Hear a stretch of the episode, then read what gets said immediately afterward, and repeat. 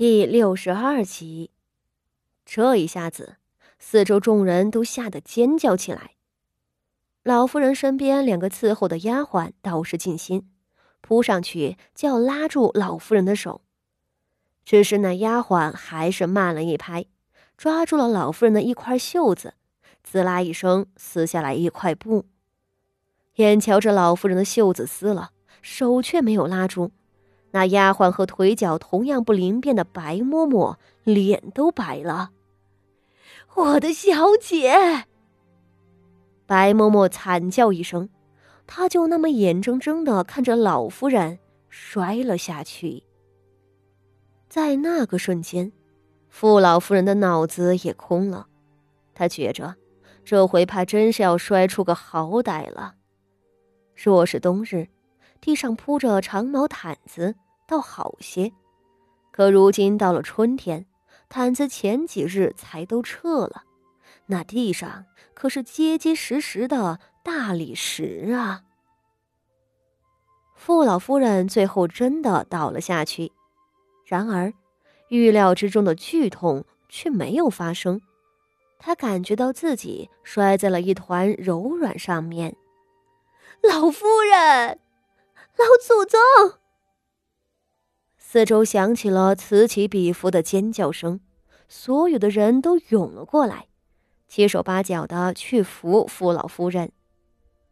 傅老夫人只觉得头有点晕，身上倒是没有什么疼的，腰似乎也没有扭到。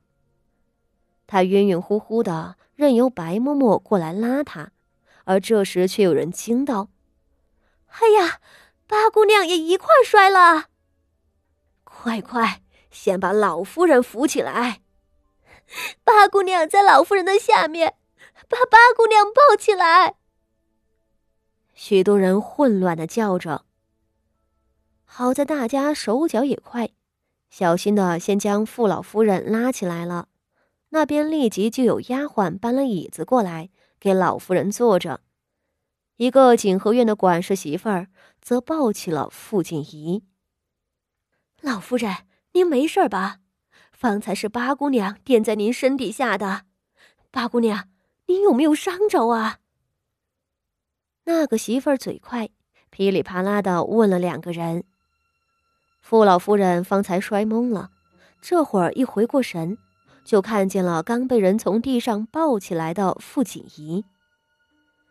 八丫头，方才是你。傅老夫人惊道：“你这孩子，我竟是摔在你的身上的！哎呦，你可伤着了。”傅锦衣躺在那管事媳妇的怀里，一张小脸显然是发白的。他看着老夫人，抿嘴道。不知祖母摔伤了没？傅老夫人方才没摔在地上，就知道是有人垫在了自己身下的。她现在不过是有些头晕，想是惊吓所致，腰上腿上是什么事儿都没有的。她自个儿是安稳了，可傅锦仪呢？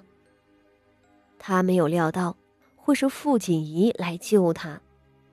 这屋子里这么多主子丫鬟，十二岁的傅锦仪可是年纪最小，身子骨也是瘦弱的啊。哪个来垫她不好？偏偏是这个八丫头。她虽然老迈，却身材臃肿，分量不轻，实打实的摔在一个小女孩身上，那小女孩又是实打实的磕在地上的，没伤着。都不大可能。祖母托你的福，没有伤着，倒是你脸上都是白的。傅老夫人瞧着傅锦仪的脸色，就止不住的疼惜，连忙道：“快，你们先给八丫头瞧瞧，看她是不是磕到哪儿了。她年纪小，怕是还不如我这个老的紧摔打。”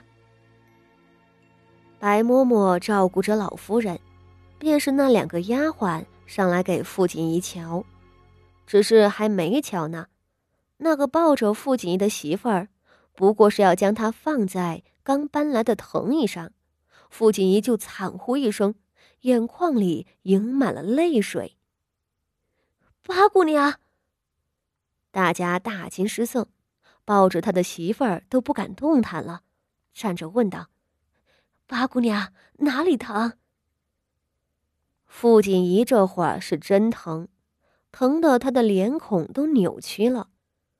他觉着方才狠狠的摔那一下子的确很疼，但更多的感觉是麻。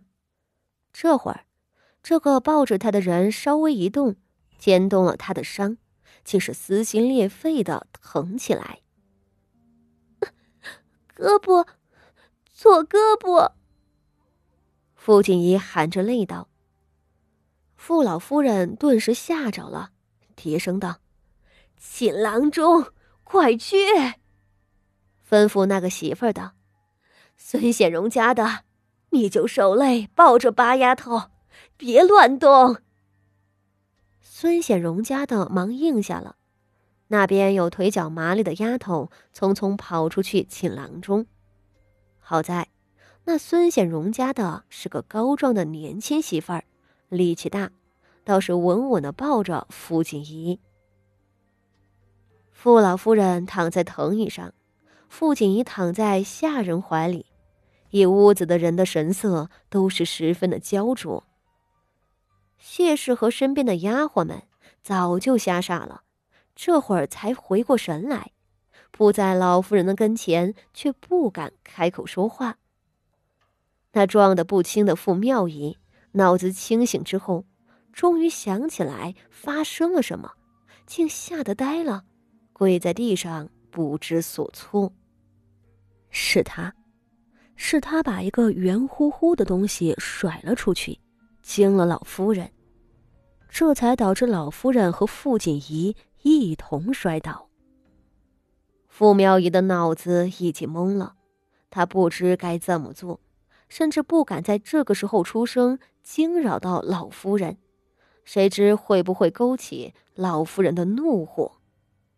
最终，他和他的母亲谢氏一样，沉默的跪着不说话。好在郎中很快过来了，郎中自然来得快，还多亏了傅家仪断腿残废，那擅长接骨的孙郎中被请到府上后。就由谢氏安排了住在外院，方便随时给傅家仪诊治。这会儿，孙郎中一路小跑了过来，进门作揖。老夫人道：“先给我这孙女儿看看，这孩子摔伤了，似乎伤在左臂。”